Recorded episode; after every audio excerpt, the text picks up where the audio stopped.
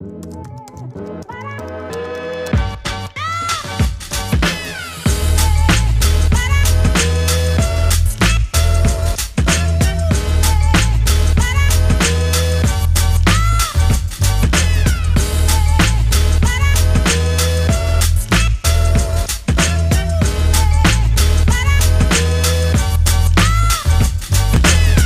Hei, bine ai venit la un nou episod din podcast.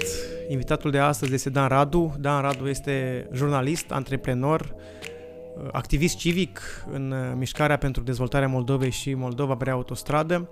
Este un om cu o bogată experiență jurnalistică. În anii 80, 86, 87, 88 a fost redactor șef la Opinia Studențească, apoi a fondat rețeaua de ziare Monitorul, a fost uh, redactor șef la Ziarul de Iași, Astăzi editează o revistă despre comunitatea de IT și industria de IT din Iași, Pin Magazine.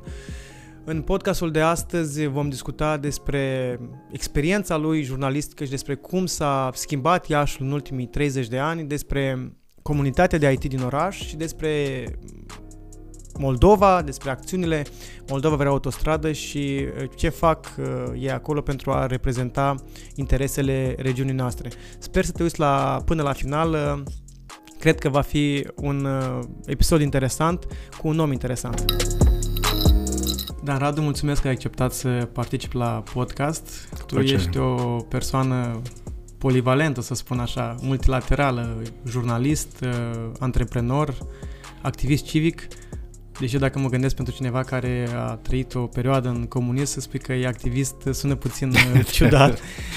um, da. Știu că ai cochetat la un moment dat și cu consultanța uh, politică și... Uh, foarte puțin. Voiam să te întreb în care din aceste caracterizări te regăs- regăsești cel mai bine, care te identifici cel mai mult? Ah, odată ce ai fost jurnalist, cam jurnalist mori, în principiu.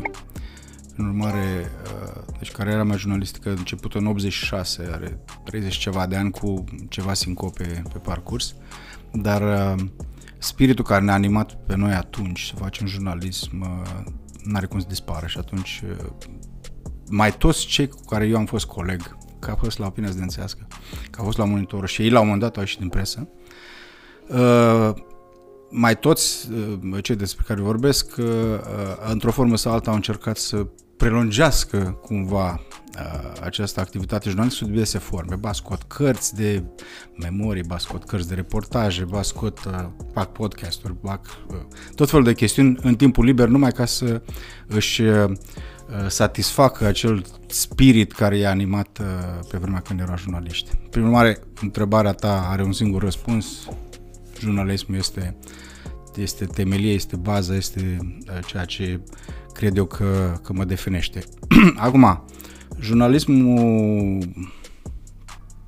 uh, foarte avântat pe care l-am făcut noi în anii 90-95, uh, pentru mine a avut uh, două resorturi, a avut două motoare.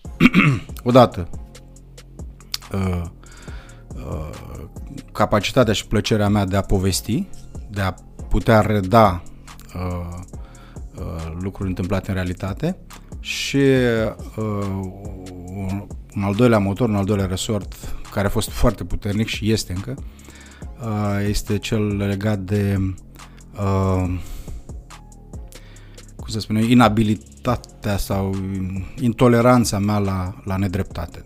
În momentul în care se întâmplă lucruri în jurul meu care, pe care le consider ca fiind inacceptabile, ca fiind incorrecte, uh, simt nevoia să, să reacționez și atunci reacționez cu armele care îmi sunt la îndemână sau inventez arme uh, ad hoc pentru, pentru uh, a reacționa.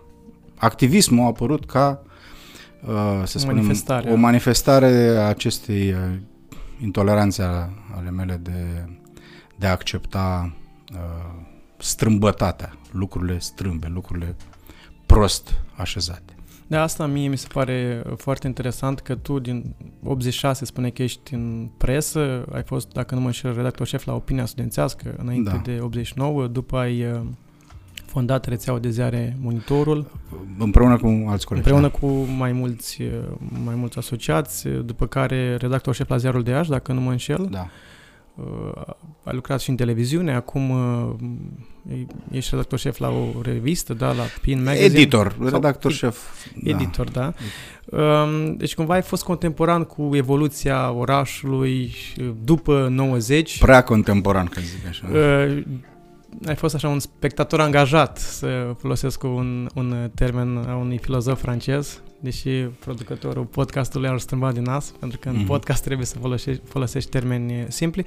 Um, care ar fi după tine um, cele mai importante cinci momente din evoluția orașului din ultimii 30 de ani?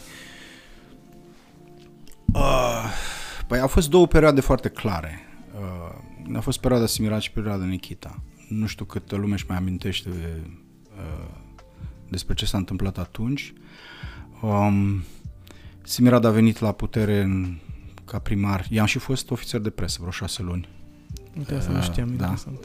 Uh, n-am rezistat mai mult. Nu pentru că ar fi fost domnul Simirad o persoană imposibilă, dar uh, nu puteam să mă obișnuiesc cu viața de birou, de la 9 la 4 sau cât era programul. uh,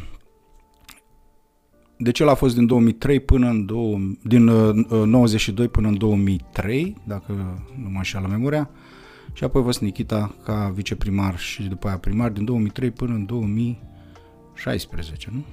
Bun, deci unul a stat 11 ani și 15, unul a stat, da. și unul a stat 13. Nikita până în 2015, cred că după 2015, da. Un an okay. a fost... Ok. Deci unul a stat 12 ani și unul a stat 11 ani perioade foarte lungi, dacă stai și te gândești împreună, a stat aproape cât a stat Ceaușescu la putere, știi? Deci, uh, uh, categoric ei au marcat orașul ăsta. Din nefericire, pentru orașul ăsta, niciunul dintre ei n-a avut viziune. Simirad, uh, uh, marele lucruri pe care le-a făcut Simirad în perioada în care a fost primar, a fost uh, prima dată un fel de reorganizare a regiilor, le-a făcut ceva mai, uh, mai uh, active, mai eficiente, uh, a asfaltat străzi, mi-amintesc că în perioada aia când venea cineva la București rămânea gura căscată că vai ce străzi aveți voi aici în Iași. Eram, Iașul a devenit un model de străzi asfaltate în, uh, în țară. Uh, a făcut niște piețe, piața Dimitrov, a făcut piața din fața UMF-ului, a, făcut, a pus câteva statui, dar n-a avut niciodată viziune. Lui, el a fost un, un administrator uh, cum să spun eu, foarte temător. I-a fost... Uh, nici nu cred că a, și-ar fi dorit să fie vreun deschizător de drumuri sau, uh, știu, vreun avântat. Conservator. El a, conservator. El a încercat să facă ce a putut, să nu, să nu cheltuie mai mult decât are. N-a angajat uh, deloc uh, uh, credite pentru oraș, deși era un moment foarte bun să o faci atunci. Uh, a avut un parcurs politic destul de, de, de turbulent cu CDR, cu PAC, cu ce a mai fost pe acolo, cu UNPR, cu Partidul Moldoven și până la urmă a ieșuat în PSD. Uh, Nikita a fost uh, ceva mai inginer decât uh, Simirad, între ghilimele spus, deci a, a avut, să spunem, uh, a fost un executiv mai, uh, mai, uh, mai eficient. Uh, Uh, el a făcut, el a, să spunem, a aprobat uh, uh, Palasul, care a schimbat fața orașului, unii spun că în bine, alții spun că în rău, uh, centru, pasarele, rutiere, uh, cam pe aici s-a învârtit. Uh, dacă Simirad era recunoscut ca fiind un, uh, un uh, tip uh, uh, incoruptibil și care a și dus o luptă anticorupție în perioada când era primar, Nikita era în opozit, opozit, ca să spun așa, deci el era văzut ca un tip uh, să vorbea că uh, este cel care cere 10%, chiar era, este și o legendă, cât o fi, de legendă că uh, uh americanilor care s-au stabilit la Miroslava de la Delphi le-a cerut chiar în propriu birou Mm. 10%. Nu știu cât este de adevărat lucrul ăsta. Uh, deci asta, a fost, asta au fost cele două perioade. După cum spuneam, 23-24 de ani uh, de evoluție, să spunem, uh, întâmplătoare cumva a orașului. Um, nu pot să spun că, repet, niciunul dintre ei n-a avut o, o viziune uh, nemaipomenită, niciunul dintre ei nu a fost uh, un uh, curajos. Uh, poate că orașul... În... Bun, și s-au pierdut atunci foarte multe momente favorabile. Da. Celelalte orașe brusc au avut o dezvoltare uh, mai uh, uh, mai rapidă, mai uh, uh, interesantă uh, și vorbesc aici de, în general de orașele din, uh, din Ardeal, în timp ce Iașul rămânea în urmă. Uh, a fost o întreagă uh, epopee cu aeroportul, uh, care a stagnat foarte multă vreme și așa mai departe. Dacă stau și mă gândesc care ar fi uh, elementele care uh, să zicem, au uh, marcat cumva orașul sau dezvoltarea orașului în ultimii 25 de ani, da, hai zicem 30 de ani, uh, ar fi, după părerea mea, 5, și anume, pe primul loc dezvoltarea aeroportului, deci aeroportul a fost cel care a uh, dezvoltat orașul, categoric. Am avut noroc cu Angel și cu toată echipa lui de acolo în perioada de, de dezvoltare și cu, chiar și cu Bodea, când aeroportul a început să ia avânt. Um, după aia ar fi Palasul și fenomenul IT, uh-huh. astea două împreună. Palasul este categoric uh, uh, catalizatorul acestui fenomen, fără spațiile uh, de birouri de clasa A și de Uh, de lux de acolo din zonă nu s-ar fi putut, n-ar fi putut să vină Amazonul, care și-a stabilit sediul social la Iași uh, și celelalte, Oracle și restul. Uh, deci spuneam, aeroportul, după aia Palasul și fenomenul IT. Un alt element important care a dus la dezvoltare a fost dezvoltarea zone metropolitane, care a fost accelerată și haotică uh-huh. și cum vrei să-i spunem. După aia au fost, sunt, uh, hai să spunem așa, complexurile locative, cartierele noi, uh, blocurile noi uh, ridicate de dezvoltatori, chiar dacă dacă sunt multe dintre ele discutabile și sub, nu știu, o lentilă a incorectitudinii Uh, urbanistice, um, sunt un fenomen care a, sunt subjugate, sunt uh, adunate uh-huh. într-un fenomen care a, a dezvoltat acest oraș. Uh, ar mai fi, uh, zic eu, uh, uh, fenomenul uh, afluierii de uh, studenți străini în Iași, care a ajuns acum, cred că au ajuns undeva la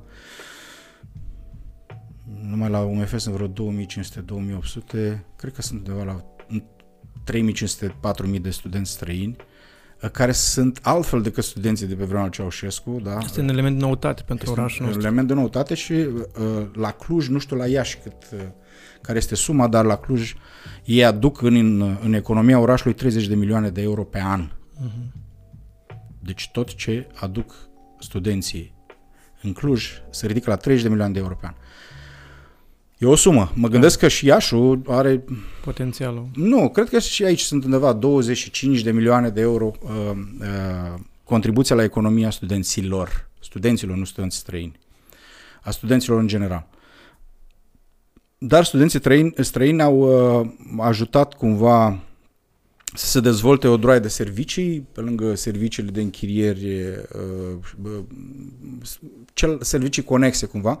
Ele au apărut și uh, datorită fenomenului IT, care a uh, introdus în, uh, în, uh, să spunem, în forța de muncă din ea și oameni uh, calificați și foarte bine plătiți și atunci ei și-au căutat uh, servicii pe măsură, că e vorba de servicii de școlarizare, că e vorba de servicii de entertainment, că e vorba de uh, uh, alte, de bunuri de, de un anumit uh, nivel. Uh, deci fenomenul IT și studenții străini categoric au ridicat uh, uh, calitatea unor servicii uh, care, care, pe care le oferă da. orașul. Mi se pare interesant că, cel puțin pentru primii 20-20 ceva de ani, uh, vedem dezvoltarea orașului doar prin prisma conducătorilor politici, da?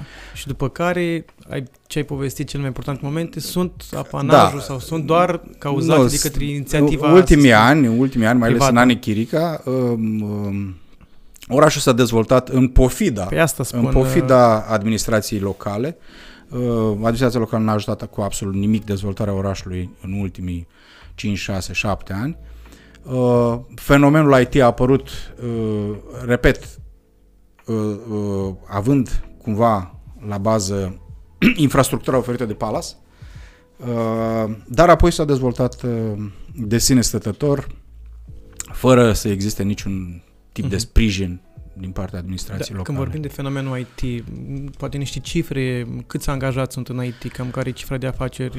Păi acum sunt undeva în jur de 20-21 de mii de angajați. Această cifră va crește și vorbesc aici de angajați în IT și serviciile conexe IT-ului. Da?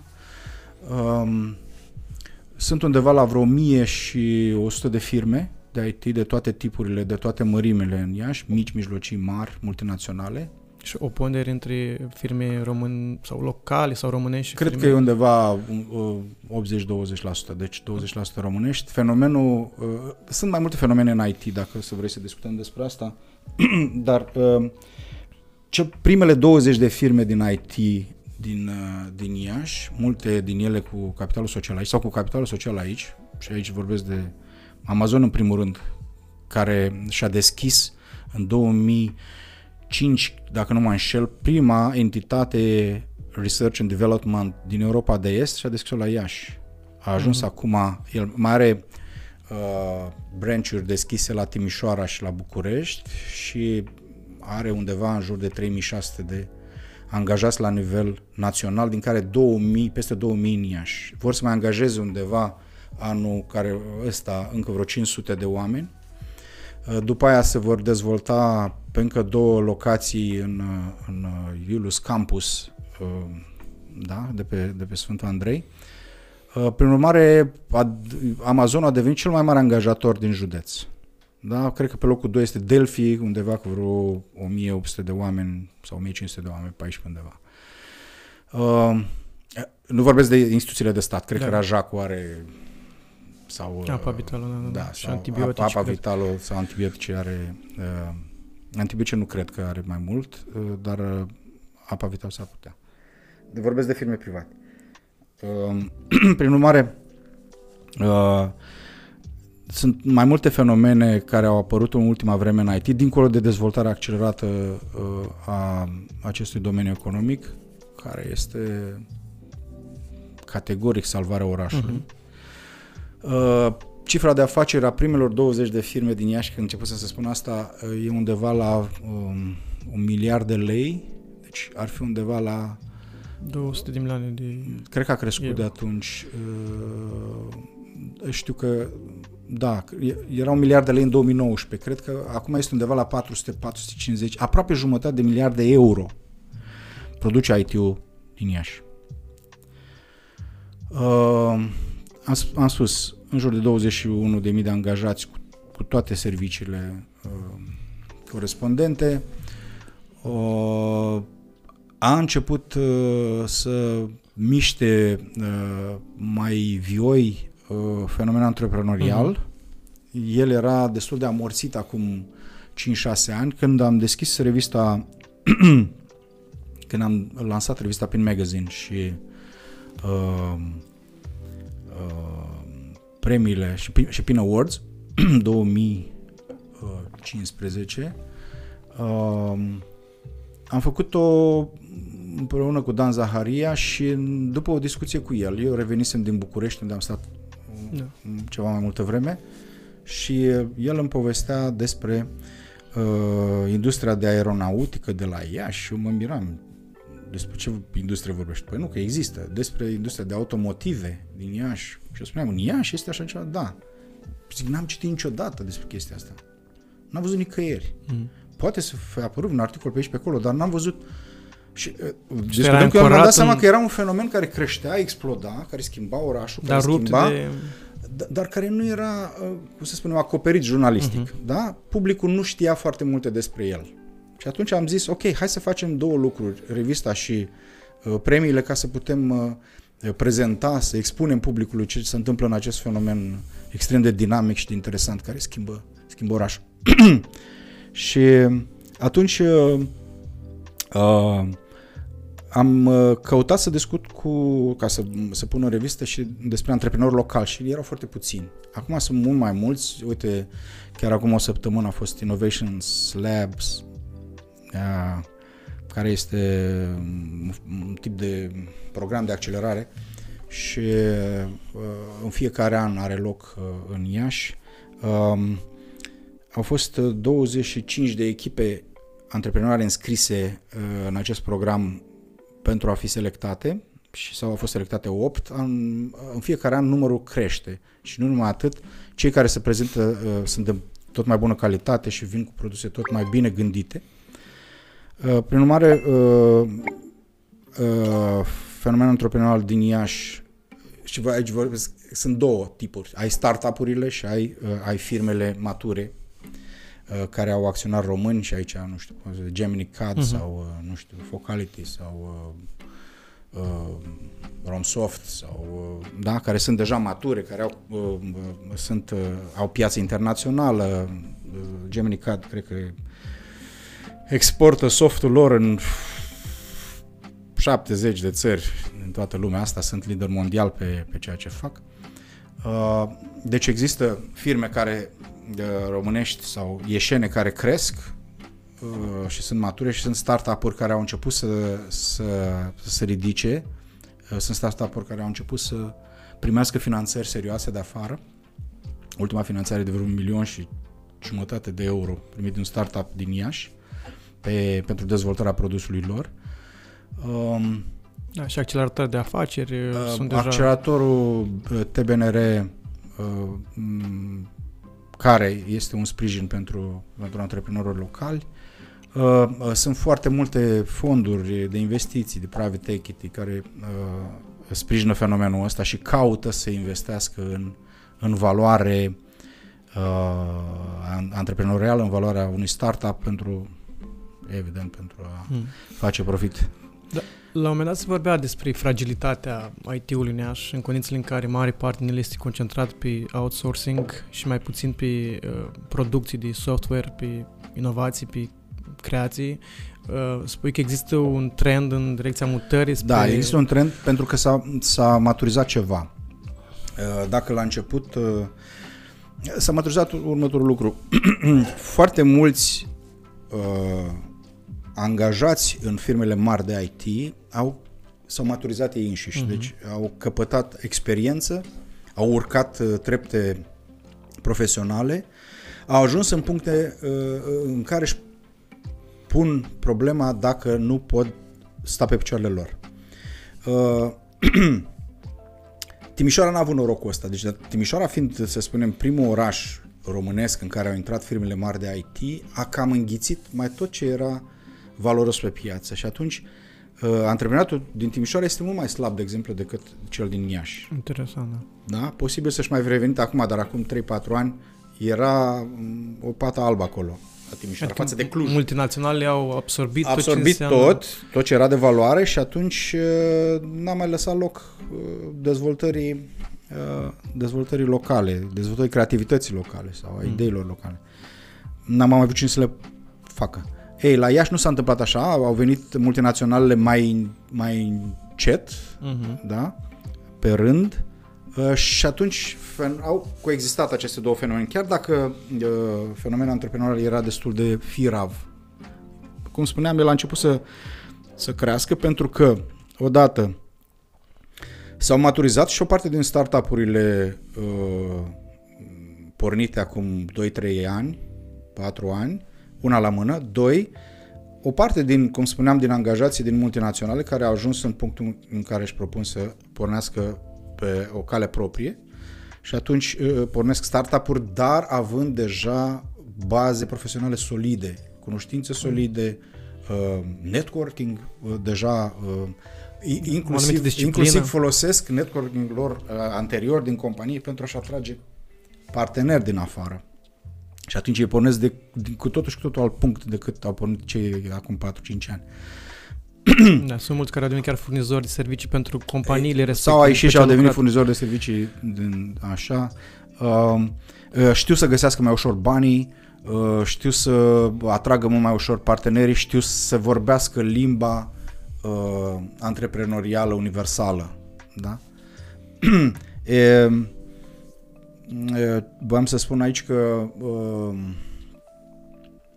uh, și acest fenomen este în creștere, da? să, să văd tot mai multe firme locale care deja se simt foarte bine în mediul antreprenorial internațional Um, și cumva outsourcing-ul atunci care era la Iași, mă gândesc, poate, nu știu, migrează poate către alte orașe din, din regiune, uh, pentru că aici, să spunem, se produc uh, uh, sau se creează produse IT cu valoare adăugată mai mare și atunci outsourcing-ul Până să vorbim de asta, spun că a mai apărut un fenomen interesant în ultimii 2, 2 ani și anume faptul că tot mai mulți români deci angajați în multinaționale din Iași, urcă în, poziții, în poziții profesionale uh, majore în multinațională, devin coordonatori regionali, devin uh, șefi peste sucursalele din uh, estul Europei sau chiar da. din Europa sau chiar și din,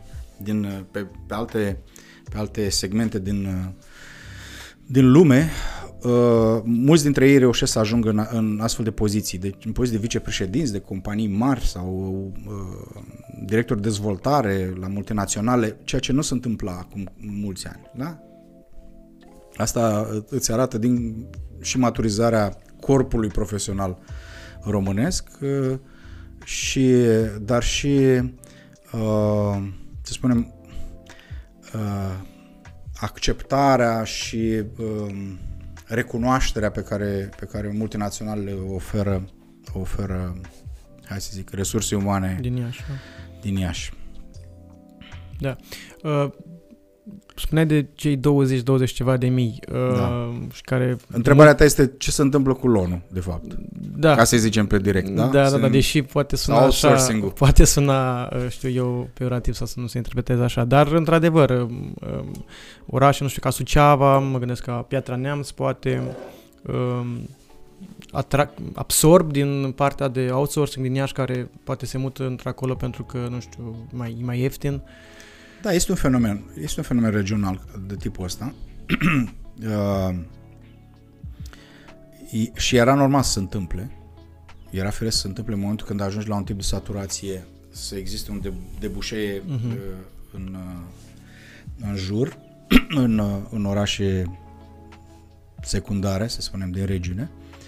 Uh, dar nu, nu, nu asta, e, asta e marea problemă. Marea problemă pe care ar trebui să ne punem este ce se, întâmpl- ce se va întâmpla în orizontul a 10-15 ani cu IT-ul românesc, care acum a ajuns la undeva la 200.000 de angajați și la 6%, din, 6% din PIB peste agricultură, care are undeva în jur de 3%. uh, și în agricultură lucrează vreo 20-25% din populația, populația țării. țării da.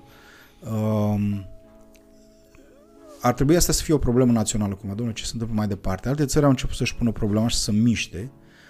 Uh, ideea lor este de a trece de la IT la uh, Artificial Intelligence. Deci să facă acest translare încetul cu încetul, pentru că uh, partea de development, să spunem, de software, încetul cu încetul va fi preluată de inteligența artificială. Tot ce este uh, repetabil, tot ce este uh, supus unor uh-huh. reguli care pot dezvolta un algoritm și care pot fi pre, pot fi uh, hai să spunem între ghilimele prelucrate de, de un machine learning sau de, de varianta de deep learning vor fi preluate de, de acestea, de inteligență artificială și atunci ceea ce fac acum multe din firmele uh, ieșiune de IT, dezvoltare de soft s-ar putea să în orizontul a 10-15 ani să nu Da, mai interesant. fie căutate, să fie preluate de această inteligență artificială. Și uh, ideea ar fi de a, uh, și Polonia, de exemplu, a început să miște în direcția asta, uh, să-și pună problema unui transfer către uh, soluții de acoperire a uh, resursei umane în posturi de, legate de inteligență artificială. Uh, zona de gaming iarăși este o, o, un departament, o, un domeniu de dezvoltare asociat IT-ului care uh, Și-ar mai găsi loc pe piață și ar după mai găsi și este, dezvoltarea și este în mare dezvoltare, AI. deci este loc foarte mult acolo. Uh, partea de, de cyber security uh, iarăși este va fi un domeniu de viitor. Tot ce se duce în, în zona de biotehnologii și așa mai departe, astea sunt uh, uh, și, și, și matematica va fi căutată tot mai mult pentru că inteligența artificială folosește are nevoie de oameni care sunt uh, foarte buni matematicieni. Mm. Prin urmare, încetul cu încetul ar trebui să și învățământul românesc să meargă mai m- din zona de automatizări și Mhm. calculatoare, ca să zic așa, sau de informatică să, să meargă mai mult spre matematică pură. Cei de la matematică din Iași, uh, care uh, aveau o problemă în a-și căuta de lucru acum 5, 6, 7 ani, ieșeai de la matematică un profesor și te duceai la un liceu sau poate aveai noroc să rămâi în universitate sau știu eu, mergeai într-o zonă unde matematica era cât de cât căutată dacă aveai noroc. Ei, ăștia sunt primii vânați acum de către companiile de IT din Iași, deci sunt luați din anul întâi aproape. Uh, matematicieni, vorbesc de cei, de cei de la matematică, uh, sunt foarte căutați și vor fi viitorii, să spunem, viitoarele vedete ale ale, uh, ale industriei. Um, Spuneai de uh, faptul că deja n-ar trebui să mai primim doar partea de, știu eu, creare de produse, software, să da. privim dincolo de asta. Absolut. Uh, uh, um, Atunci noi suntem în Europa de Est cel puțin, uh, a fost în Europa de Est, sau știi, întreb, mai este în continuare un val în ceea ce înseamnă, știu eu, IT-ul sau deja uh, suntem la finalul uh, valului? Trebuie să fim atenți la, la acest shift de, de interes, uh, una la mână, dar um, să mai observ un fenomen, cel puțin în Iași uh, și în România, și anume că multe din multinaționalele prezente aici au început să-și aducă sau să-și dezvolte sau să-și deschidă uh, departamentele de research and development. Uh, au început să folosească tot mai mult inteligența românească în această zonă de cercetare, ceea ce este un lucru foarte bun, adică treci din partea, hai să spunem între ghilimele, manufacturieră în partea de creație și în partea de creativitate și de uh, dezvoltare uh, creativă. Uh, și fenomenul ăsta se întâmplă de vreo trei ani de zile în Iași, tot mai mult, inclusiv Amazonul. Deci Amazonul, când a venit, a venit cumva uh, ca un centru de development uh, și ei așa l-au și marcat ca fiind uh, un punct de R&D, deci Research and Development, în Europa de Est. Uh, prin urmare, există acest fenomen, în primul rând, al, uh, al, uh, al uh, creșterii, al implicării uh, Departamentului de Dezvoltare. Uh, Asta unul și a doua la mână, probabil că încetul cu încetul uh, uh, ceea ce ține de inteligența artificială va fi uh, translat către, către uh, companiile din Europa de Est, pentru că încă avem avantajul Forțe de muncă mai forței de ieftine. muncă mai ieftine, a competitivității, să spunem, în acest... uh, Imaginează că un inginer de același calibru din Silicon Valley, plătit de 10 ori mai mult aproape. Mhm. Dar uh, despre acești 20, 20 ceva de mii uh, despre care, care lucrează în IT și despre Mhm. care scrii deja de 5-6 ani, pentru că revista Pin Magazine asta își propune să, Da. uh, să scrie despre comunitatea de exact, IT, exact. despre tendințe, uh, reprezintă, din punctul meu de vedere, un um, fenomen social cu totul nou în oraș. Chiar aș putea Categoric, spune o da. mișcare culturală uh, nouă. Tu ce părere ai? Uh, există o ruptură între mediul administrativ, politic și această comunitate deja foarte numeroasă? Absolut. E o ruptură totală. E o ruptură totală. Nu... Primarul Chirica nu are cum... El fiind un tip fără niciun tip de viziune. Deci în afară de... El are viziunea la nivel de petec de iarbă. Cam pe acolo se oprește viziunea lui. Da? Pune gazon, și taie copaci. Cam asta știe. Uh, prin urmare, nu are cum să înțeleagă acest fenomen. E vorba totuși 20.000 de oameni care au alte așteptări de la acest oraș. Și educați într-un spirit da, corporatist. Ori ei nu-și găsesc, odată, uh, uh, uh, au, au, au așteptări legate de, în primul rând, pentru că mulți, mulți dintre ei sunt, au, și au, sunt familii tinere uh-huh. și au copii, legate de o infrastructură școlară da? care nu există. Și aici vorbesc de creșe, de grădinițe, de școli. Au așteptări legate de transport. Marea lor majoritate sau mulți dintre ei locuiesc în zona periurbană. În zona periurbană locuiesc în, în uh, așa numita zona metropolitană. Da? Nu pot ajunge în oraș. Din nefericire, orașul ăsta al nostru este așezat într-o într-o depresiune așezată mm-hmm. într-o găleată Găle. între dealuri care favorizează poluarea, în primul rând, prin frecvente uh, fenomene de inversiune termică. Uh, ține toată poluarea de-a lungul râului Bahlui. Prin urmare, intri foarte greu în oraș pentru că fiind între, între uh, coline. între coline, între forme de relief mai înalte decât, decât orașul, e, intrările și ieșirile sunt gătuite. Uh, prin urmare, acest, acești, acești oameni nu, nu reușesc să-și satisfacă deloc necesitățile legate, după cum spuneam, de o rețea școlară, de infrastructură, de uh, calitatea vieții care ține și de, nu știu, posibilitatea de a practica sporturi, de a uh, posibilități de entertainment diverse, uh, de a te dezvolta personal, uh, participând la evenimente culturale și de altă natură. Nu avem, deci dacă vrei să alergi în orașul ăsta, n-ai un să alergi decât pe stadion, de la ora 6 la După 9 seara sau cât e acolo. Da? Sau dacă vrei să mergi cu bicicleta sau... Dacă vrei să mergi cu bicicleta, te sufoci, pentru că eu nu o să înțeleg niciodată de ce lumea merge cu bicicleta printr-un oraș așa de poluat. Îți dai seama, capacitatea plămânilor tăi Am avut la primul podcast în... invitat pe cineva chiar pe zona de mobilitate urbană și... Eu n-aș merge cu bicicleta pe el oraș. care militează pentru transport alternativ și pentru utilizarea bicicletei, dar nu doar a bicicletei, spunea că nu recomandă nimănui să meargă păi nu, prin că imaginezi, mergi într-un oraș poluat, tu forțându-ți plămânii să tragă cât mai mult aer în, în, în piept. Mm-hmm. Spuneam la început că ai cochetat așa cu consultanța politică, spuneai foarte puțin, dar care ar fi, uh, din punctul tău de vedere, profilul unui uh, om politic ad- adaptat pentru această uh, comunitate de IT din, din oraș? Adică dincolo de treburile curente, da, despre care spuneai și despre chestia de viziunea pe care ar trebui să o, să o aibă.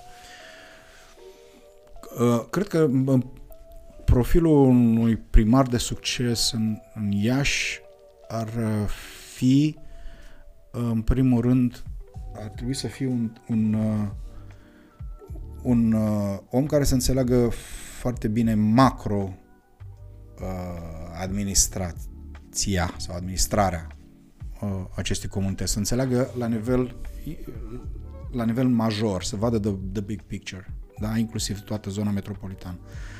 Firește în colaborare cu un președinte de Consiliul Județean Uh, potrivit. Uh, asta ar trebui, deci să înțeleagă da. resorturile importante care mișcă o comunitate, da? Să facă macromanagement, nu cum face uh, Chirica, uh, pune butaș de la lele. Uh, asta una la mână. A doua la mână trebuie să fie un, un tip extrem de eficient, să funcționeze aproape ca un CEO de companie da? în care să, să nu aibă timp morți, deciziile să fie relativ rapide, uh, uh, eficiente, uh, urmărite până la final. Ar trebui să fie un tip care să aibă capacitatea de a se înconjura de indivizi care cunosc mai bine decât el anumite uh, specificități legate de administrare. Cam, cam așa ar trebui să fie uh, minimum de profil pe care, pe care îl văd eu uh, uh-huh. um, pentru un primar al Iașului. Spuneai într-un interviu la un moment dat, trecând într-un alt registru, uh, despre faptul că atunci când ai devenit redactor șef, uh, asta s-a întâmplat și pentru că erai singurul care aveai uh, facultatea terminată. asta la bine studențesc. Da, nu, și... nu, nu, ca, nu, nu, nu. Eram singurul care aveam examenele luate. So, adică ceilalți, a, că ceilalți, da, ceilalți aveau, uh, uh, câți eram noi acolo, 12, 14 inși, marea lor majoritate aveau uh, Uh, examene picate pe toamnă și atunci, uh, pentru că Partidul Comunist nu accepta ca un redactor șef să fie un, un, uh, uh, un repetent da. sau uh, cineva cu restanție, un restanțier, uh, dintre cei din, hai să zicem, din nucleu uh, oarecum de 7-8 inși care s-ar fi calificat să, fie, să fie, eram singurul. Da, spune cu... că fenomenul ăsta s-a repetat și după SESOS, după, ce, după presa după 90. Mulți din timp facultăți începeau să lucreze în presă și deveneau buni pe ceea ce făceau și pur și simplu nu mai terminau uh, uh, nu mai da, terminau. Da, pentru că era o activitate extrem de, de intensă și intensă, acaparatoare. Uh, uh, veneai la 8 jumate, 8, 8 jumate la ședința de, de sumar de dimineață, plecai pe teren, scriai textul după amiază, terminai pe la 8-9 seara. Mm, uh, am numărat atunci într-un, într-un 4-5 ani au fost vreo 17 divorțuri în redacție și numai vreo două nunți. așa, uh, da, cam așa era viața de jurnalist atunci. Da, și un fenomen uh, oarecum asemănător se întâmplă și în, uh, și în zona IT-ului. Uh, sunt profesori de la Facultatea de Informatică care vorbesc despre problema asta că mulți dintre studenți se angajează pe timpul facultății la... Și nu mai termină facultatea. Și nu mai termină facultatea. Și el, profesor care vorbesc despre asta, văd ca fiind o, o problemă cu adevărat importantă. Tu, tu ce părere ai?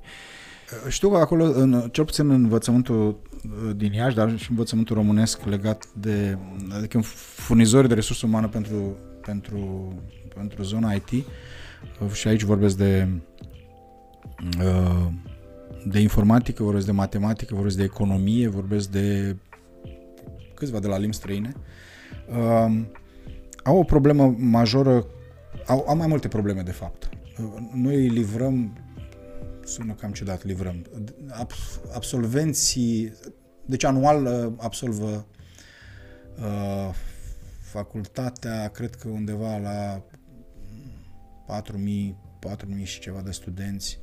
Uh, Ce satisface cererea? Uh, care nu satisface, deci uh-huh. uh, cererea e undeva la vreo 5.000.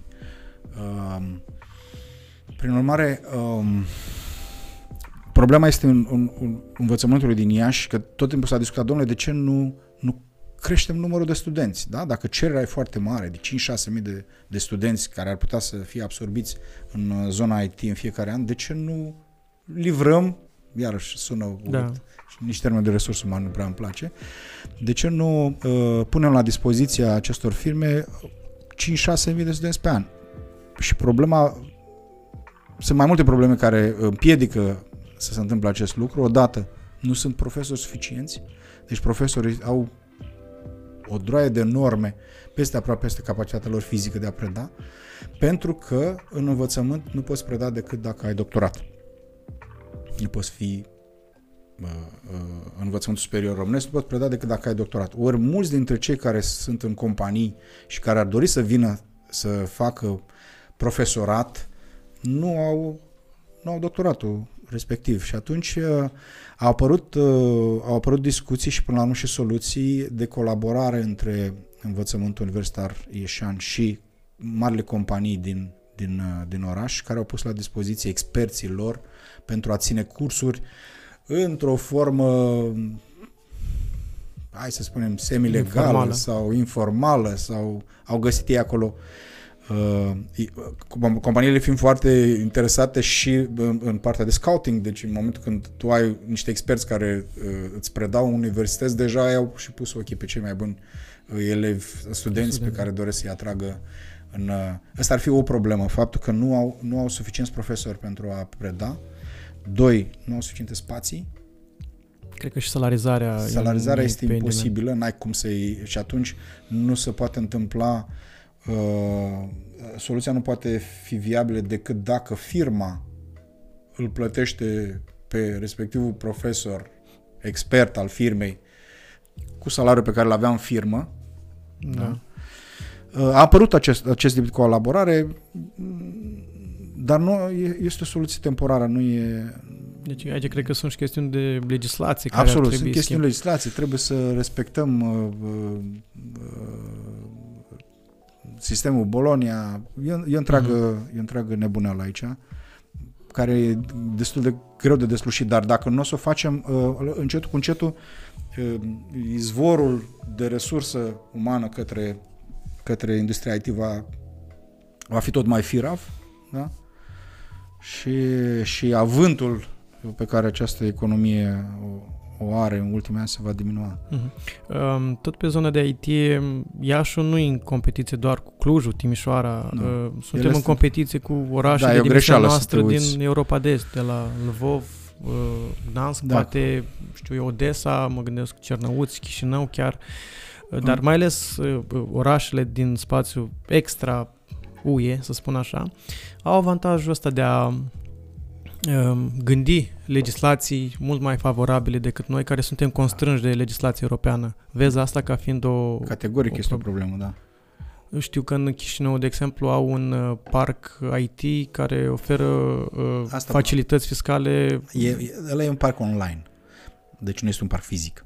Uh-huh. Asta o parc face virtual. Și, asta putem face și noi. Nu ne împiedică Dar cred că ne împiedică legislația europeană să, cum au acolo, cred că 7% plătești doar impozit pe venit și în rest... Putem face și noi asta nu te împiedică nimeni să o faci. Cred că este ceva legat de ajutorul de stat, scheme de ajutor de stat. Mă gândesc că este mai constrânși de legislația europeană să fie mai, mai creativ. E foarte posibil, dar cred că, cred că poți găsi portițe suficient de largi ca să, să-ți permiți să faci și, și tu lucrul ăsta. Până la urmă și noi avem facilități fiscale pentru cei care lucrează în IT. Da, nu? plătesc uh, impozitul pe salarii mai exact. mic. Așa s-a și dezvoltat industria asta. Mm-hmm. Da?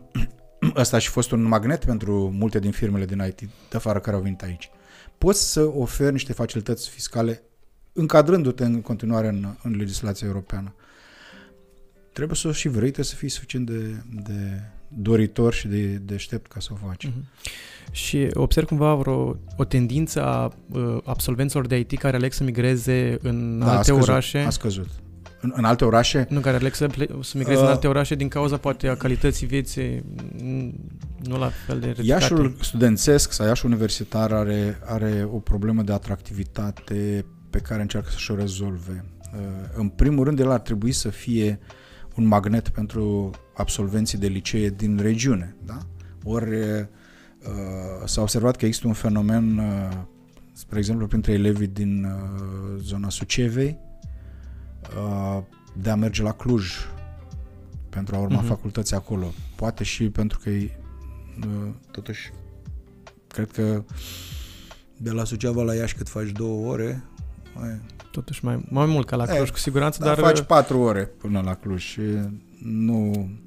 Eu, eu și eu cunosc foarte multe persoane din zona Suceava care au făcut uh, facultăți, nu neapărat de IT, de-a lungul timpului, din zona Gura Humorului sau da, deci le se pare mai interesant Clujul ca oraș sau uh, acolo... Cei, ce sunt cei din zona Vatra Dornei mai apropiați, ajung foarte repede la Bistrița și după aia la Cluj. Ei, uh, deci Iașul Universitar are o problemă din punctul ăsta de vedere și asta se datorează, sau e din vina, mm-hmm. e din cauza, Ce e din vina administrației. Deci administrația dacă nu reușește să creeze o infrastructură mulțumitoare, satisfăcătoare pentru cei care vin și lucrează în IT și care firește au niște uh, dorințe, niște așteptări, niște necesități un pic mai mari decât de a merge cu autobuzul pe gratis și de, nu știu, de a avea o stradă asfaltată, uh, îi pierzi. dacă îi pierzi. Uh, efervescența Clujului nu se compară, firește, cu uh, ceea ce se întâmplă în Iași uh, și mi-e ciudă că, mi-e ciudă că s-au pierdut în anii ăștia foarte multe, foarte multe momente în care am fi putut uh, să, să avansăm și noi totuși în, uh, pe direcția creșterii calității vieții în orașul ăsta și uh, rafinării da. acestei Da, eu observ vieți. uh, chiar un fenomen de migrare din Iași în uh, alte centre urbane, Oradea, uh, Cluj, uh, Uh, Bu- bun, București, as- asta este o E- chestie Este adevărat, zeci de ani. că nu mai știu acum dacă este...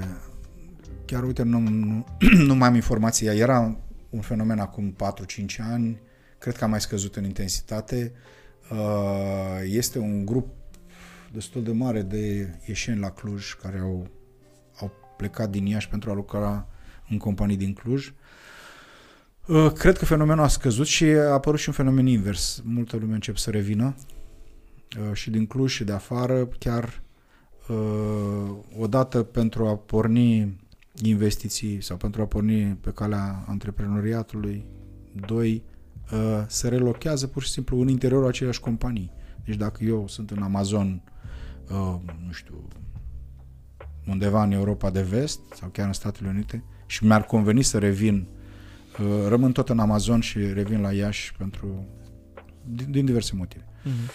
Uh, Trecem acum la o discuție în privința părții de activist, se spun așa. Um, Ești vicepreședinte la uh, Mișcarea pentru Dezvoltarea Moldovei.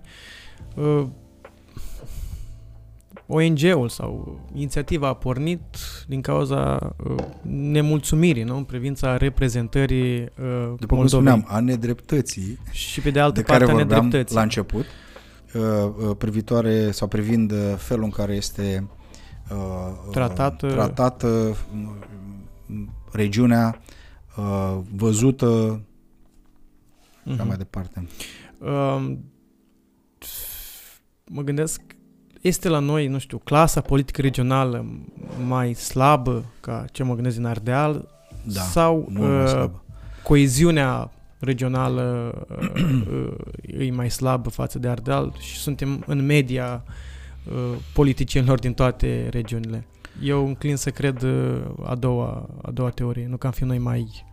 Um, în momentul în care noi am pornit uh, Mișcarea pentru Dezvoltarea Moldovei, am gândit-o ca un viitor, să-i spunem, think tank regional, care să abordeze temele majore și supărătoare din această regiune. Emigrația, inechitatea bugetară, infrastructura și altele. Ei, uh, am pornit-o având oameni în toate județele din regiune. Da? Când uh, ne-am adunat pentru a uh, lansa uh, asociația în 14 ianuarie uh, 2019, uh, eram 23 de inși din toate cele 8 județe. Da? Um, discuțiile noastre legate de temele pe care, regionale pe care noi trebuia să le impunem pe agenda națională, cum a fost infrastructura, care a devenit o temă majoră de care nu se mai poate feri nimeni acum. Nu mai, oricine spune ceva împotriva autostrăzilor din Moldova devine un paria, devine Mhm. uh-huh. imediat pus la stâlpul infamiei, devine uh, un nomina odioza Proscris. și un proscris, da, nu mai poate călca prin Moldova. Ei, așa ar trebui să facem cu toate celelalte teme. Până la urmă, impunându-le pe agenda națională, discutând, dezbătându-le și tratându-le uh, ca priorități sau impunându-le ca priorități, uh, uh, ele s-ar, teoretic, s-ar afla pe, pe calea soluționării. Bun, uh, și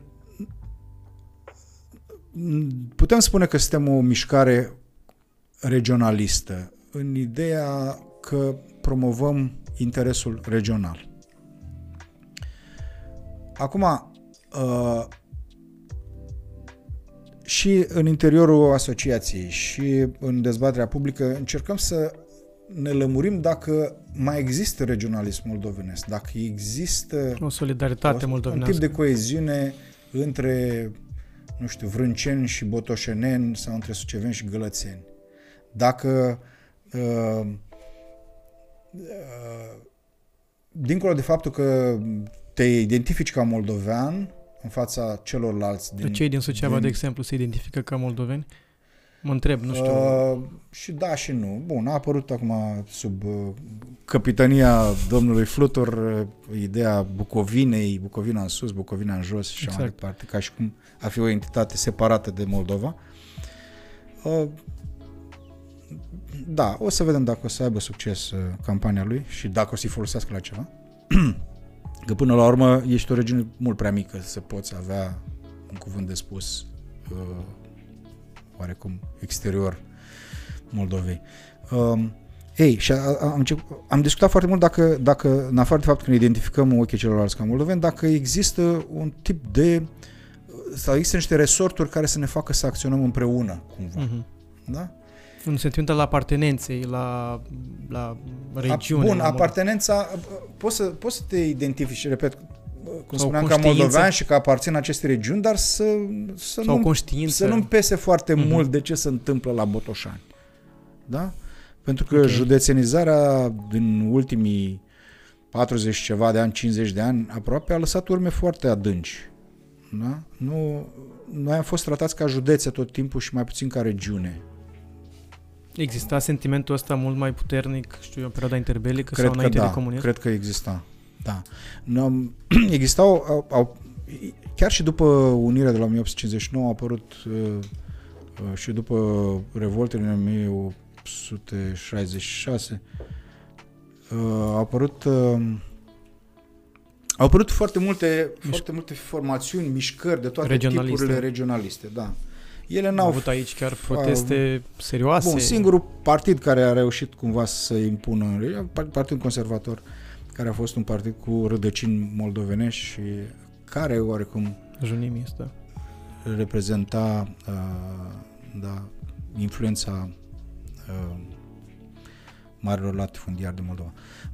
Dar uh, intenția noastră este totuși de a, de a, de a stârni acest, acest uh, sentiment de apartenență regională, de a, de a crea un anumit tip de solidaritate. Și uh, chiar am pornit uh, mai multe proiecte uh, la un moment dat un proiect care s-a numit chiar Moldova Solidară, el a pornit, uh, a, a fost, uh, startul lui a fost în, uh, în, uh, la, la, în martie anul trecut, uh, când a început pandemia. uh, și a avut un ecou foarte bun. Nu era decât o platformă care pur și simplu agrega inițiativele civice uh, Locale, așa. l- uh, din regiune, din regiune legate de pandemie. Tot felul de inițiative de întrajutorare, de sprijin, de căutare a celor dragi, de uh, nu știu, de aprovizionare Da. uh, cu alimente și medicamente. Uh, și, și atunci am observat că funcționează. Deci Moldova Solidară chiar a avut, uh, ca și el ca proiect a fost uh, menționat chiar de guvern într-un raport uh, legat de inițiative civice în timpul pandemiei, a fost pus undeva foarte în top, în primele trei inițiative. Moldova Solidară. Dar am observat atunci că, f- că poate funcționa. Adică dacă uh, uh, stârnești cumva sau uh, lansezi un proiect care uh, are un obiectiv foarte concret, regional, uh, poți aduna în jurul acelui, ace- acelui, acelui proiect, poți aduna suficientă coeziune regională. Uh, un proiect major care a adunat su- coeziune regională este legat de autostrăzi. Deci ceea ce am făcut noi cu când am pornit protestele uh, acum în 2018, Patru ani, cred. 2018 3-4 ani. Da, în mai atunci. Uh, 2018 cred că a fost. Um, asta a fost. A impus un subiect regional pe agenda națională, adunând în jurul subiectului și a proiectului Adică și din Suceava, Toți din moldoveni. Galați, Exact, din Bacău exact, uh, au... exact, uh, exact. În momentul când tema a căpătat avânt și s-a rostogolit și a crescut ca un bulgăre de zăpadă, mai toți moldoveni au vibrat cu ea. Da? Când ea era expusă public, că era pe social media, mai toți moldovenii săreau și o sprijineau și uh, o apărau și o promovau și așa mai departe. Deci, deci iată că un proiect regional poate aduna coeziunea de care spuneam. Uh, al doilea proiect major care ar trebui cumva făcut, dar el este un- poate fi un proiect mai complex cumva. e legat de e legat de, de emigrate. De imigrare. Deci 25% din populația Moldovei a plecat din regiune. Deci unul din patru... Unul din patru, față de 10% care este media națională. Unul din patru. Ei, proiectul ăsta de, de imigrare uh-huh. uh, nu poate fi uh, nu poate avea succes decât dacă se creează suficientă dezvoltare economică pe care această imigrare să se sprijine după aia. și, a, și această dezvoltare pleacă de la autostrăzi. O să mă întreb, bun, cu dezvoltarea, că dacă da. autostrăzile Ai autostrăzi noastre digitale. se vor termina, da, uite, autostrada digitală a ajutat Iașu, da? Uh-huh. Două autostrăzi, să spunem, una aeriană, aeroportul, și una digitală, au ajutat uh, orașul ăsta să crească, au ajutat să se uh, uh, conecteze da, cu ceea ce este important în lume, în Europa și în lume. Uh, bun, și vorbesc de autostrada A7 care traversează, deci Ploiești, uh, uh, Siret, ar trebui să fie până la Siret, deocamdată e până la Pașcan, dar va fi prelungit de la Pașcan cu ori în drum expres, ori uh, tot cu autostradă și a 8 care este cea mai importantă, Iași, Târgu Mureș, care este de fapt coloana vertebrală a dezvoltării noastre, da? traversează median uh, regiunea și îți deschide ceea ce Moldova nu a avut niciodată în toată istoria ei. Îți deschide prin, prin munți. Da. da, îți deschide legătura cu Europa. Uh, pe vremuri când plecau uh, boierii de la Iași la București, știi că nu plecau direct. Nu mergeau spre sud. Plecau prin Viena cu trenul. Deci preferau să plece prin Suceava, după aia intrai în Imperiu, ajungea la Viena și după aia veneai ori pe Dunăre, ori, ori veneai cu trenul uh, spre București. Așa de ruptă era regiunea asta de, de, de rest. Ei, spuneam că dacă această infrastructură va fi un succes și din ceea ce vedem noi să depune eforturi, să vedem cu cât, uh, cu cât uh, eficacitate uh, și cum vor fi duse ele la bun sfârșit. Deci dacă infrastructura asta în orizontul a sper că mai puțin de 10 ani, deci undeva în orizontul a 8 ani, poate cu ceva noroc 6, va fi în teren, va fi reală, palpabilă, o să putem vorbi era să zic, emigrare. era să zic vie. o să putem vorbi atunci de uh, cu totul și cu totul alt viitor pentru, pentru, pentru regiunea noastră. Cu totul și cu totul alt viitor.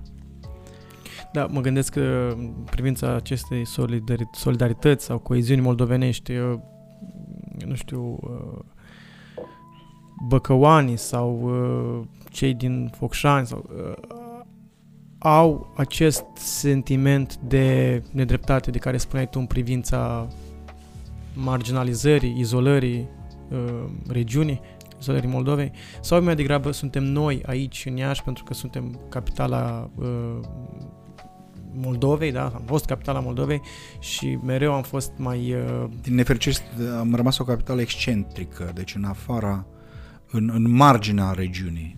Când îi spun excentrică, la asta mă refer, în, în marginea regiunii și nu în centru, cum eram cândva, când, când Moldova era întreagă.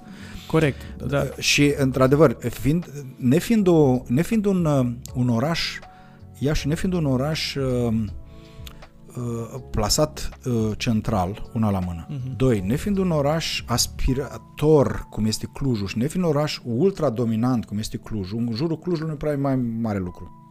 Da? Sibiu e mic, Alba e mic, Bistrița e mică, nu mai vorbesc de satul mare, Baia Mare, Oradea mic. Deci diferența între Cluj și restul orașelor din jurul, din arealul lui, de, din hinterlandul lui, uh-huh. era foarte mare. Adică mult mai mare decât diferența între Iași și Bacău, să spunem. Da? Sau Iași și Suceava. De-aia, de-aia și și fiind și excentric, fiind într-o margine de regiune, n-a putut să, să, să, să fie văzută ca un neapărat un pol de dezvoltare pentru toată regiunea, cum este văzut Clujul. Și atunci a apărut multipolaritatea în Moldova, da? Ambițioși și pesediști băcăoani din anii 90 care au dincolo de, de în avuțirea personală au dorit și să dea alt statut Bacăului și o vreme au dat și pe fondul slăbiciunii politicienilor ieșeni. Dar n-am prins neapărat vremurile alea, dar mi-aduc aminte că se vorbea la un moment dat de o competiție între Păi ce Iași competiție? și Că ne, Bacău. luase, ne luaseră o, da- o droaie de lucruri care, instituții, de instituții bun. regionale, mm-hmm. se mutaseră la Bacău.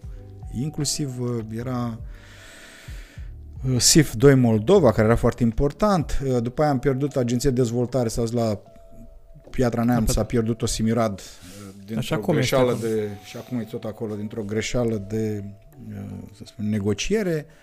Uh, Suceava, Bacău, uh, Focșanii, uh, Galațiu mai puțin, că era... Ne... uh, Au, au făcut tot timpul un, un fel de alianță contra Iașului, pentru că odată și Iașul i-a tratat prost și arogant uh, și nu a știut cum să și apropie. Ar fi putut, dacă, pol- dacă erau politicieni buni în Iași, cum au fost la Cluj, ar fi putut să facă o ligă moldovenească rezonabilă, care să conteze în politica națională. N-a fost să fie așa. Politicieni abili, iată că au fost la Bacău și la Suceava. Noi n-am avut nicio figură marcantă și nu avem nici la momentul ăsta nicio figură marcantă în politica națională din, Ia, din, uh, din România care să provină din Iași. Ultima a fost Solcanu și Simirad cumva, dar Simirad uh, dacă ar fi știut să-și uh, folosească uh, abilitățile, ar fi putut fi o figură importantă în regiune. Da, da, asta mă gândesc, asta trebuie, asta ne, adică tot să avem tot aceeași abordare, Da, dacă, să tot se, avem face, oameni, tot se face prin oameni. deci, oameni puternici care să da. redistribuie fonduri, uh, mă gândesc că poate ar trebui sistemul să fie schimbat și să fie mai echitabil Păi și schimb, mai... sistemul schimb dacă ai oameni puternici care să-l schimbe. Echitabil. Și ca să schimbe echitabil, trebuie oamenii ăia puternici să fie și din Moldova, pentru că dacă nu sunt din Moldova, după cum vezi, apropo și de PNRR, uh-huh. da? Uh, Cazi, cazi între scaune, cazi pe lângă. Nu, nu, nu te bagă nimeni în seamă. Și nu-mi dau seama, a- tot timpul am stat și m-am gândit ce s-a întâmplat de fapt cu politica din Iași de nu a reușit să, să, să, să scoată un om politic de anvergură. În primul rând a fost perioada Fenechiu și Vlasov care au distrus uh, uh, PNL-ul, uh, a fost perioada uh, uh, Solcanu și ce a mai urmat pe acolo aproape nesemnificativ care au distrus PSD-ul local, da? care l-au transformat în ceva nesemnificativ față de grupul de la Bacău, să spunem. Și cam, cam aici. Deci, Doi, doi, trei oameni au reușit să pună la pământ o întreagă clasă politică locală. Da? Pentru că au filtrat intrările în partide, partidele au devenit încetul cu încetul uh, niște găști da? Um, mă gândesc că... care nu au promovat nimic de calitate. Da, da, eu am totuși o problemă, tot timpul noi căutăm iarăși niște lideri providențiali care să ne reprezinte la București, uh, când cred că ar trebui să căutăm ca sistemul să fie schimbat, pentru că asta Mă e mai întorc. sustenabil, Deci, Răzvan, mă mai întorc și durabil spun, pe termen lung. Sistemul schimbi cu oameni puternici. Ai oameni puternici în Iași, ai oameni puternici în Moldova, schimbi sistemul. Și schimbi sistemul echitabil sau poate chiar ușor în avantajul tău. Dar trebuie să iei pe oamenii ăia, că altfel nu o să schimbe nimeni sistemul. Ok. Cine ar schimba sistemul din afara Moldovei în avantajul Moldovei? Nimeni. Păi- Ardelenii? Da, uite, un uh, principiu sau o temă pe care voi o promovați este descentralizarea. Da. Tocmai mi-ai dat exemple de grupuri politice, da, care cumva au baronizat partide sau chiar Da. uh, uh, județe, regiuni. Descentralizarea, nu există riscul să vină la pachet cu o mai Ba mare da. feudalizare a județelor Dacă e făcută și chiar a prost, da. regiunilor. da. dacă e făcută prost, da. Există riscul ăsta. Și ce ar însemna atunci pentru tine sau pentru MDM uh, o descentralizare făcută bine cu cap? Uh, uh, o descentralizare făcută bine și cu cap ar însemna, în primul rând, uh, când, eu când vorbesc de descentralizare, mă gândesc că anumite decizii care acum se iau eminamente la centru ar putea fi trecute în teritoriu. Mă gândesc că vorbesc chiar și de delocalizarea unor instituții naționale care acum sunt numai în București ar putea fi trimise. Noi, de exemplu, de ce să nu ne gândim că am putea muta Curtea Constituțională la Iași? Cum trebuia să fie Curtea de Sau Casație, curtea de casație, da. pe vremuri, da? Uh, nu știu, alte instituție, nu știu, sediul centrala jandarmeriei să fie la Brașov, cent- sediul central la NAF să fie în altă parte, la Cluj. Da? De ce, de ce? Lucrul ăsta se întâmplă, s-a întâmplat în Franța. Ajută, tipul ăsta de loca- de localizare ajută odată la mai uh, multă implicare din partea regiunilor da? și, și creează mai multă consistență cumva acestei națiuni, nații. Da? Fiecare simte, se simte cumva uh, răspunzător și părtaș la ceva care este foarte important pentru, pentru întreaga țară. Da? Uite, la mine este sediul Cutărescu uh, și noi aici, uh, comunitatea asta, avem grijă că el să funcționeze propice. Uh, Și până unde ducem descentralizarea asta? Putem vorbi, nu știu, la un moment dat, că putem modelul vorbi, e important, modelul, elvețian sau nu, modelul polonez. modelul polonez? Da. Voivodat. Modelul polonez este cel mai... Este tot o țară care a venit din, din, uh, din centralismul comunist. Te uiți ce au făcut ei, care sunt nivelele comunitare pe care să le... Că la noi lipsește un nivel. Deci nivelul între de la județ la comune este, este un hiatus prea mare. Este o, o, o, o chestie. Adunarea cum era pe vremea în plase a comunelor sau căpitănii sau eu știu cum vrei să le numești, uh, uh, care să creeze un, un sistem administrativ intermediar Între județ și comune, între județ și comune, da. uh, păstrând uh, același număr de comune și Ei, nu. organizarea administrativă de acum? Nu, nu. Aici trebuie lucrat. Deci sunt prea multe, prea multe comune. Da. prea multe comune. Mi se pare că este o ruptură între regiune și județ. Categoric și asta, da? Dar, dar uh, Sau nu avem ideea, stratul ideea este regional. următoarea. Ideea este că bă, ce promovăm noi este dezbaterea națională pe acest subiect. Haideți să începem, hai să o vorbim odată, pentru că e limpede că suntem într-o fundătură. E limpede că sistemul ăsta centralizat, uh, național centralizat pe care îl avem acum, nu duce nicăieri. Sau duce la nevoie de a căuta mereu niște Nu duce la lideri nimic bun. puternici. Uite, am pierdut atâția bani. Da, să duce la, la tătuci, să cauți tătuci. Am pierdut atâția bani europeni tocmai pentru că sistemul a fost ultracentralizat. Da? Am pierdut o, o, o șansă, o fereastră de dezvoltare unică aproape în istoria noastră. Unde mai găsești tu uh, Cu PNRR-ul sau, uh, nu, nu, nu, sau cu vorbesc fonduri de europene? Fondurile europene, da. Gradul de absorpție a fost foarte mic și din cauza sistemului administrativ românesc. Da? Uh, prin urmare, uh, uh, e limpede că suntem într-o fundătură și ar trebui să începem discuția. Că o să dureze dezbaterea 2 ani, 3 ani, 4 ani, că vor apărea modele, vor apărea ciocniri uh, teoretice între d- diverse uh, uh, abordări, între diverse direcții uh, de lucru și așa mai departe. Vor apărea. Dar hai să ne apucăm să discutăm subiectul ăsta. Mhm. Vorbeam la început uh, de mm, trendul spre uh, de dezvoltarea tehnologiilor uh, AI uh, și o temă pe care o promovează și o promovăm cu toți și de care spuneai și nimeni nu, nu o contestă este nevoia de autostrăzi în Moldova. Hmm. Uh, în vedere, nu știu, economia viitorului. Uh, vom mai avea nevoie de autostrăzi pentru a Categoric, da. transporta uh, produsele? Transportul pe roți nu va muri. El va fi, să spunem, adaptat. Ok, o să apară, a apărut propulsia electrică, Uniunea Europeană își propune ca până în 2030 să aibă 30 de milioane de mașini electrice. Deja sunt firme care nu mai produc, uite, eu am o mașină pe motorină și îmi pun problema să, să scap de ea cât mai repede Mhm. până când uh, nu se prăbușește piața second hand a mașinilor pe motorină.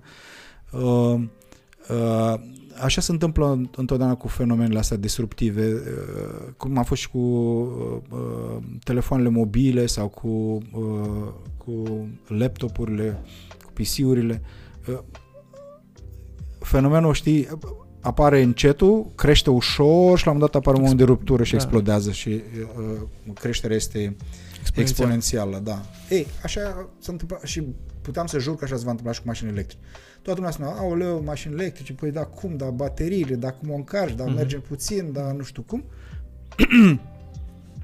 Ei, și uh, Acum au fenomenul a luat, 400 a de- luat așa mare viteză încât uh, uh, devine un val pe care nu mai poți opri. Și s-a terminat. Trebuie să te uh, raliezi acelui val ca să nu te neci.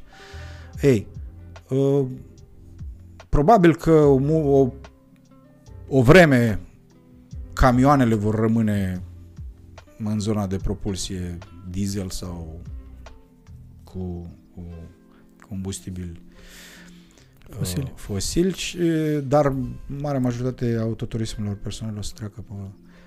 Ai nevoie, până la urmă trebuie să transporti marfa aia, oricât am fi noi de Mhm. in, Deci nu in- folosim autostrăzi de, internet sau nu le vom nici. folosi doar pentru uh, vacanțe, pentru a merge în vacanțe mai ușor, pentru a merge mai ușor. În 20-30 de ani. Tot Acum discutăm ipotetic, adică nu... Uh, Nu, categoric.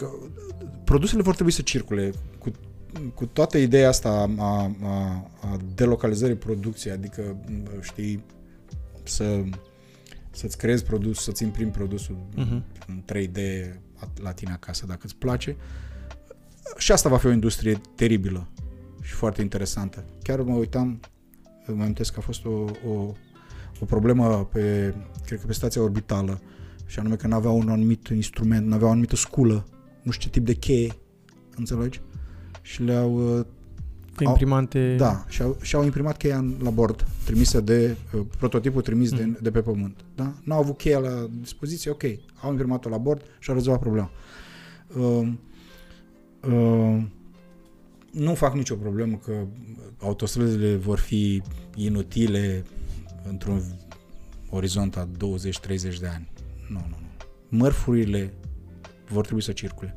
Mm. Și mi-ai răspuns Și cumva oamenii. și la Și temerea oamenii. sau... Uh, da, temerea, întrebarea care Hai să există. ne, ca să, să spun o chestie, să ne uităm așa, în, în zona Europei de Est au, a avut acum loc un ex, o explozie aproape a, industri, a industriei uh, complementare de, a, pentru autoturismele electrice, și anume bateriile. Să produc... Polonia acum exportă de 400 de milioane de euro pe lună baterii lition. Uh, Ungaria a început, Slovacia produce și ea. uh, Da, deja mașini, sunt mașini electrice Da, cu și- 400 de și- km și- autonomie, adică... Da, și, și s-ar putea la un moment dat să observ că Europa de Est va fi autosuficientă în, și va produce tot. Și mașinile, că ai Volkswagen, ai uh, ce mai ai pe aici, ai uh, BMW-ul care, așa, Mercedes, uh, Nissan-ul care are o mașină electrică foarte bună, Nissan Leaf. Um, Peugeot. Peugeot. Uh, ei, mașinile se vor produce în Europa de Est, bateriile în Europa de Est, cablă, cablurile la Da. Iași aici, la, la Miroslava. La Tesla și-a mutat o fabrică. Tesla își în- mai mută...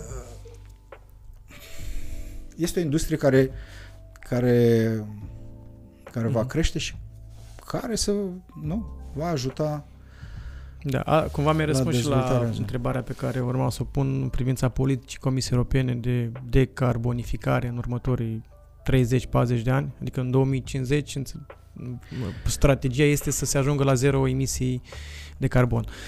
Și atunci, Da, asta s-ar putea asta să fie frânghia cu care ne spânzurăm noi economia europeană. Acest Green Deal europenesc care va pune foarte mare presiune pe economia europeană. da, și vor Da. loca probabil în alte părți unde sunt mai... Da, Prietenoase. va pune foarte mare presiune pe firmele europene, da, uh, introducând restricții și de, de toate tipurile, în timp ce industriile similare din China nu vor mai fi, nu vor fi uh, constrânse de, de astfel de aiureli, unele Mhm. uh-huh. aiureli, Uh-huh. uh, și vor fi extrem de competitive și vor îngropa firmele europene.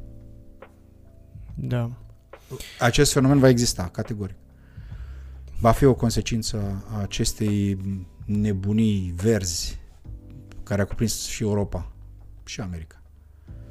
Eu discutam asta în contextul construirii de autostrăzi, uh, dar uh, vând în vedere cum se dezvoltă tehnologia în privința mașinilor electrice, probabil că va fi o simultaneitate, să spun, între ritmul care se construiesc autostrăzi la noi în Moldova și ritmul de dezvoltare a tehnologiilor uh, privința mașinilor electrice, astfel încât să fie și accesibile ca preț. Pentru că ideea este că la un moment dat să ajungi în momentul în care uh, îți permiți un... Hai să, ne, hai să ne facem întâi autostrăzi și după aceea să ne facem griji, dacă ele mai sunt bune sau nu.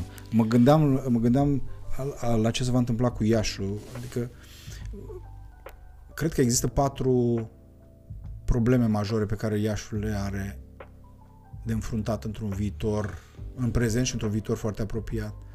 Odată, și care vor fi frâne în dezvoltarea lui, dincolo de incapacitatea administratorilor de moment, uh, care pierd timp importanți.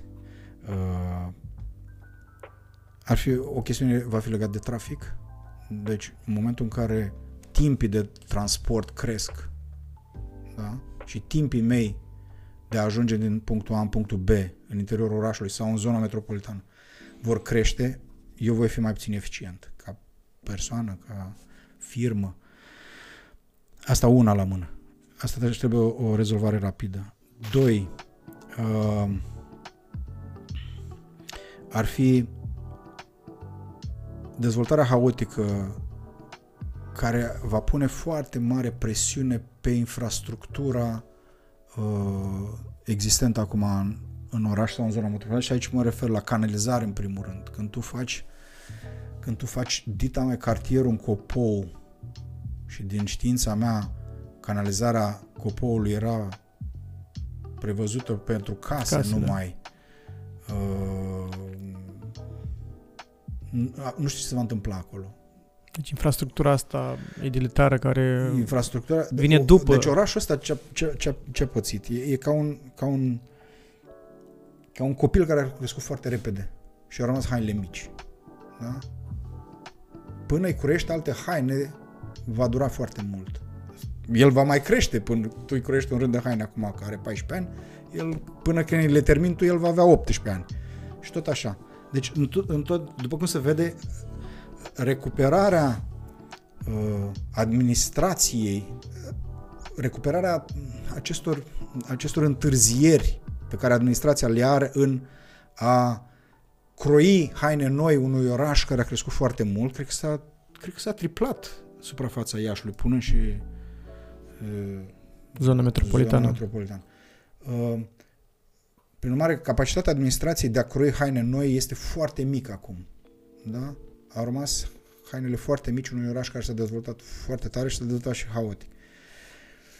Infrastructura va fi, deci spuneam de, de, de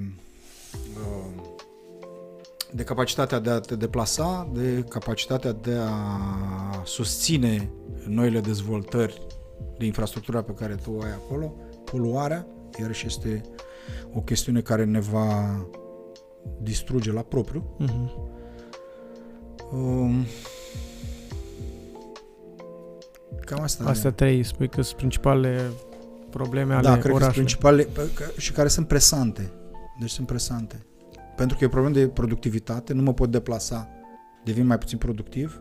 E o problemă de uh, confort cumva, uh-huh. da? Uh, orașul se dezvoltă și nu are o infrastructură, și aici ți-am spus, mă refer la canalizare, au început deja, de, de exemplu, să fie foarte multe pene de curent. Da. Da? Chiar în zona centrală sunt. Eu în zona București, tot orașul unde stau, n-am avut așa în următorii șase ani. În ultimii șase ani. În ultima lună am avut de 5-6 ori. Asta înseamnă că s-a dezvoltat ceva acolo și infrastructura nu mai sus, nu poate susține. Da? Uh, eu nu știam ce e pană de curent de pe vremea Ceaușescu, nu mai cunoșteam chestiunea asta.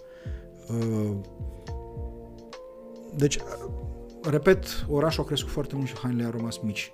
Ori îți trebuie un croitor foarte priceput ca, ca să, să croiască noi haine, pe care da. noi nu-l avem acum. Și dacă nu mai stă 3 ani... Bun, mulțumesc mult, Dan, pentru prezența la podcast. Voiam să, întreb, uh, să terminăm cu trei probleme presante care sunt pentru regiunea Moldovei, dar mare parte le-ai atins. Infrastructura, uh, migrația ar fi una dintre ele. Um, dar am terminat cu trei probleme majore pentru uh, comunitatea ieșeană, pentru Iași. Și inechitatea, inechitatea bugetară. Ar fi a treia pentru regiune. Pentru regiune, uite ce s-a întâmplat și cu PNRR-ul. Da? PNRR-ul nu, nu se dovedește a fi un uh, un, uh, un factor echitabil de, de dezvoltare pentru, pentru, pentru întreaga țară. Da? Moldova a fost din nou sărită cumva la... Da, mai Bine, pun... nici, și pentru că nu a venit cu proiecte... Dar... Mai, mai pun o întrebare atunci înainte de încheia. Uh, fără sprijinul centrului, Moldova ar fi, nu știu, sustenabilă din punct de vedere economic? Nu trebuie să gândim descentralizarea așa. Deci nu trebuie să o gândim, domnule, uh, fiecare cu pălăria lui. Pentru că nu, niciun stat nu funcționează așa. Este normal să existe o... Un, coeziune națională. O, o coeziune națională care... Dar este timpul, este momentul ca această coeziune națională să se manifeste în favoarea Moldovei. Moldova a fost răsată în urmă, da? Moldova a făcut multe sacrificii de-a lungul timpului. Nu este vina ei, în mare parte, pentru că uh, a rămas uh, în întârziere economică, e vorba de legăturile. Deci Moldova nu avea legături cu nimic. Nu avea legături cu vestul peste munți, nu avea legături nici măcar cu portul Constanța, că trebuia exact. să treci cu Bacu pe la Brâila sau pe la Galați. Nu avea legături cu nordul, nu avea legături cu sudul. Da? Ei, prin urmare, noi manifestăm pentru un moment de coeziune, de, de, de uh, înțelegere și de, de susținere a dezvoltării Moldovei acum. Cum s-a dezvoltat Ardealul, cum s-a dezvoltat Sudul, pentru că acolo a dus Ceaușescu toate fabricile mari uh, la timpul respectiv. E, acum este momentul unui solidarități cu Moldova. Regionalizarea este cu totul și cu totul altă, altă, altă treabă. Presupune capacitatea de a lua decizii la nivel local sau regional de o anumită natură. Stabilim care este nivelul uh, decizional care trebuie translat în regiune. Stabilim prin dezbatere. Să vedem ce este folositor și ce ne încurcă. Da. Mulțumesc mult pentru prezența la podcast. Uh, cred că a fost o discuție interesantă. Mie mi-a plăcut foarte mult și sper să ne mai revedem să dezbatem chestiuni ce țin de Iași și de Moldova. Cu mare plăcere. Mersi mult. Cu plăcere.